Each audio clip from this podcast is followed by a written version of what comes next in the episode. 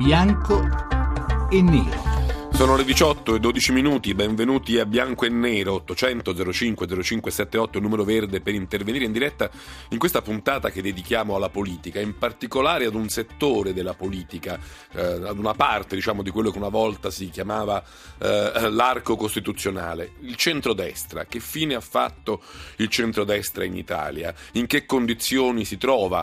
Se leggete le cronache di questi giorni, insomma il caos è abbastanza evidente, ci sono fuoriusciti da Forza Forza Italia, non se ne contano non soltanto i fittiani, ma ieri notizia anche di eh, Bondi e della, e della Daniela Repetti e poi Corsaro che lascia Fratelli d'Italia e Tosi che rompe con Zaia nella Lega, insomma anche lì nei partiti che ancora tengono ci sono scissioni, ci sono disaccordi, ci sono discussioni che non finiscono mai. Si ricostruirà un centrodestra unito, Renzi avrà un'opposizione a destra o questa sarà solo quella di Salvini. ne parliamo questa sera con due ospiti che sono Maurizio Gasparri, vicepresidente del Senato, lo saluto, buonasera. Buonasera a lei. E Giorgia Meloni, Presidente di Fratelli d'Italia. Buonasera, onorevole Meloni. Buonasera a lei e ai nostri ascoltatori. Prima di cominciare, la scheda di Daniele Mecenati ci racconta meglio il tema della serata. In preda al caos o solo in fase di riorganizzazione? Il centrodestra italiano si dibatte tra fratture interne, veti incrociati, dissidenti, i contorcimenti delle tante anime che ne fanno parte. Se ne parla ormai da mesi della crisi del centrodestra, un'area politica che per qualcuno ha solo bisogno di un leader carismatico in grado di assumerne la guida dopo che Berlusconi sembra messo all'angolo. Insomma, un anti-Renzi che riporti l'area all'unità e soprattutto alla vittoria. Ma sono molti, forse troppi, ad oggi i volti del centrodestra, da quello filogovernativo dell'NCD di Alfano a quello più radicale e anti-europeista di Salvini e Meloni, oltre ovviamente a Forza Italia, dove i fedelissimi di Berlusconi si assottigliano sempre più mentre crescono i dissidenti. Insomma, i moderati italiani sono rimasti senza una casa, senza un approdo sicuro. Addirittura circolano insistenti le voci di un Silvio Berlusconi sfiduciato e stanco che sta pensando di abbandonare la sua creatura, Forza Italia, per dare vita ad una lista Forza Silvio. Intanto all'orizzonte un traguardo ben preciso, quello delle elezioni regionali del 10 maggio prossimo, quando sette regioni andranno al voto e per le quali le aspettative non sono le più rosee. Secondo gli ultimi sondaggi, infatti, il partito guidato dal Cavaliere scende ancora, si ferma al 13%, mentre solo la Lega di Matteo Salvini mostra segni di salute sfiorando il 15%. È questo allora il futuro del centrodestra, lo spostamento verso posizioni meno moderate e più intransigenti? Cosa potrà risollevare quest'area dalle divisioni e dalle incertezze? Basterà un nuovo leader e chi potrebbe essere? Il centrodestra italiano riuscirà a risollevarsi dal caos o è destinato ad un lungo periodo di buio? Bianco o nero? Le 18 e 16 minuti, bianco e nero, 800 05 0578 è il nostro numero di telefono e comincerei subito con Giorgia Meloni per chiederle questo. Eh, analisti, giornalisti, editorialisti dicono che questa è l'era di Renzi, alcuni gli pronosticano dieci anni di governo indisturbato, eppure, eppure se uno va a vedere i sondaggi, i sondaggisti ci fanno notare che le diverse anime del centrodestra, così come lo conoscevamo e così come lo conosciamo, se sommate, beh, non sono così distanti dai risultati del Partito Democratico e dintorni. Una sfida sarebbe ancora possibile, una contendibilità del paese sarebbe ancora possibile. Eppure a guardare com'è il centrodestra oggi sembra una cosa invece lontana da tutto. Lei cosa ne pensa, Meloni?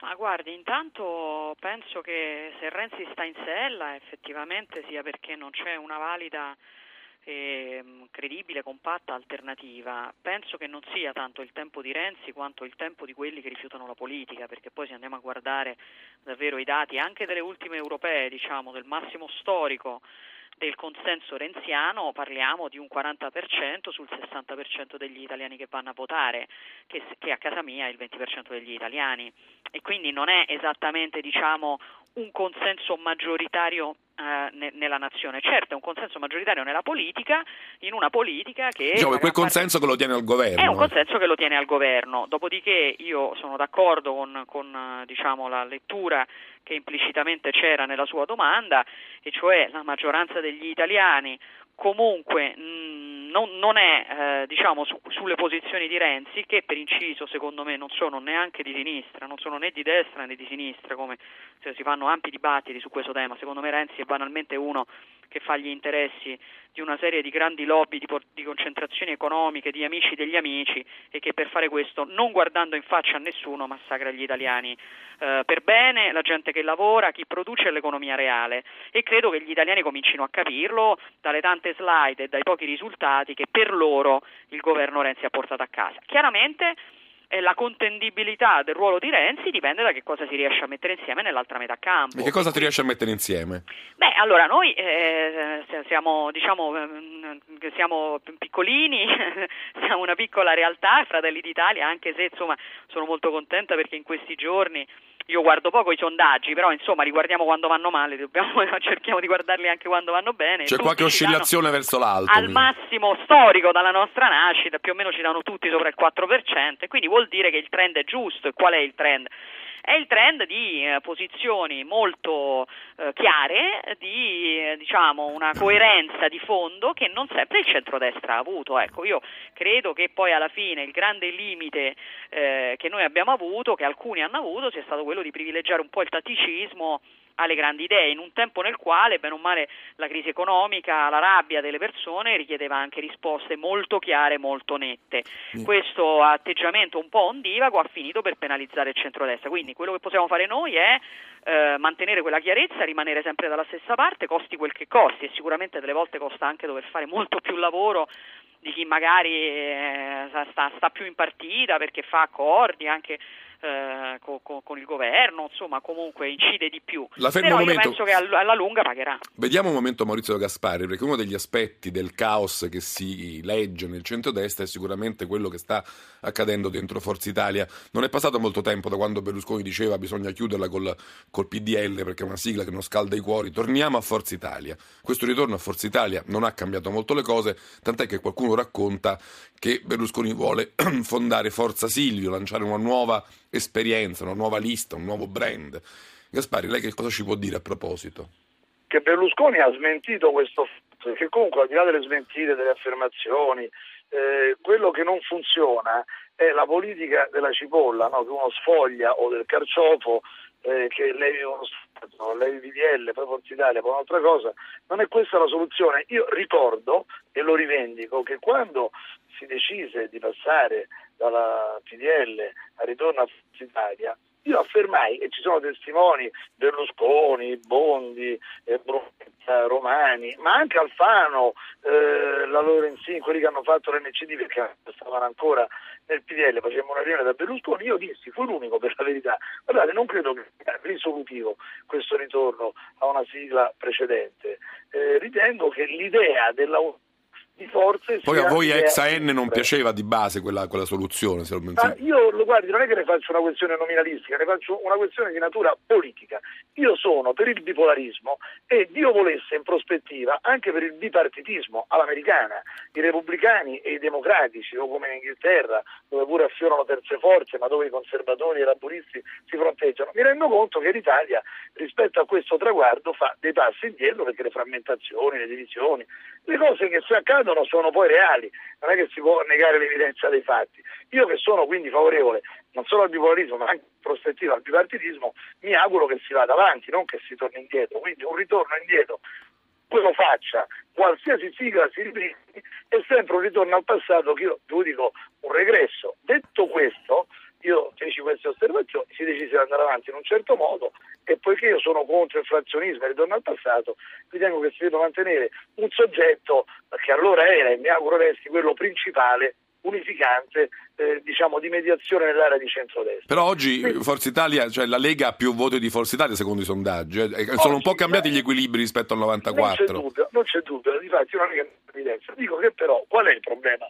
Di fondo è che anche i sondaggi di questo periodo, l'altra sera Pagnoncelli ha fatto un sondaggio che dimostrava che la somma dei partiti di centrodestra, al di là di qualche eh, dire, ridistribuzione di numeri all'interno della coalizione, dava il 37% e la sinistra il 40%. Nel momento in cui la sinistra sta al governo, Renzi sembra ancora, benché spari un sacco di fesserie, il fenomeno mondiale, bravo, bello, vincente. Noi invece siamo divisi, lacerati, anche all'interno dei partiti, perché in Forza Italia c'è la posizione critica di Fitto, nella Lega ci sono Tosti e Salvini ai ferri corti, quindi pur stando il centrodestra forse nel momento peggiore, in più con una questione di fondo, la transizione, perché non c'è dubbio che noi stiamo passando da una fase storica a un'altra, però non emerge una leadership nuova che si affermi in maniera, come dire, consolidata e condivisa, perché tutti comprendiamo che ci dovrà essere eh, una continuità e quindi una leadership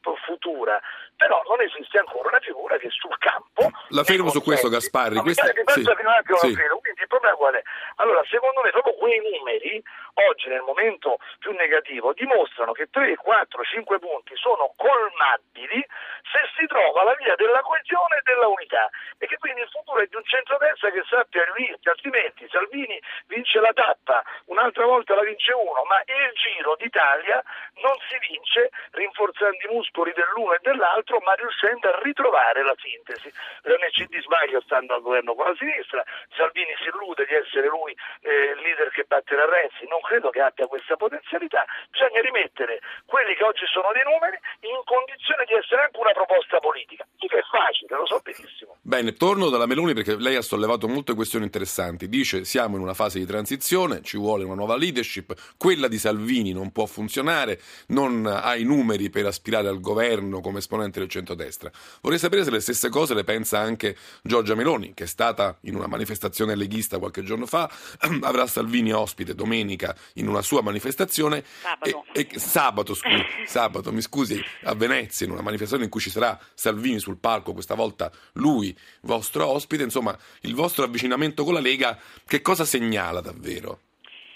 Ma guardi, eh, allora andiamo per ordine. Primo, che cosa segnala il nostro avvicinamento con la Lega? A me pare che non segnali nulla di nuovo, se posso dire la mia, nel senso che la destra italiana è alleata della Lega più o meno dal 1994 con una breve pausa eh, di una Lega tra l'altro, insomma, se vogliamo, su certi temi più intransigente di quanto lo sia oggi.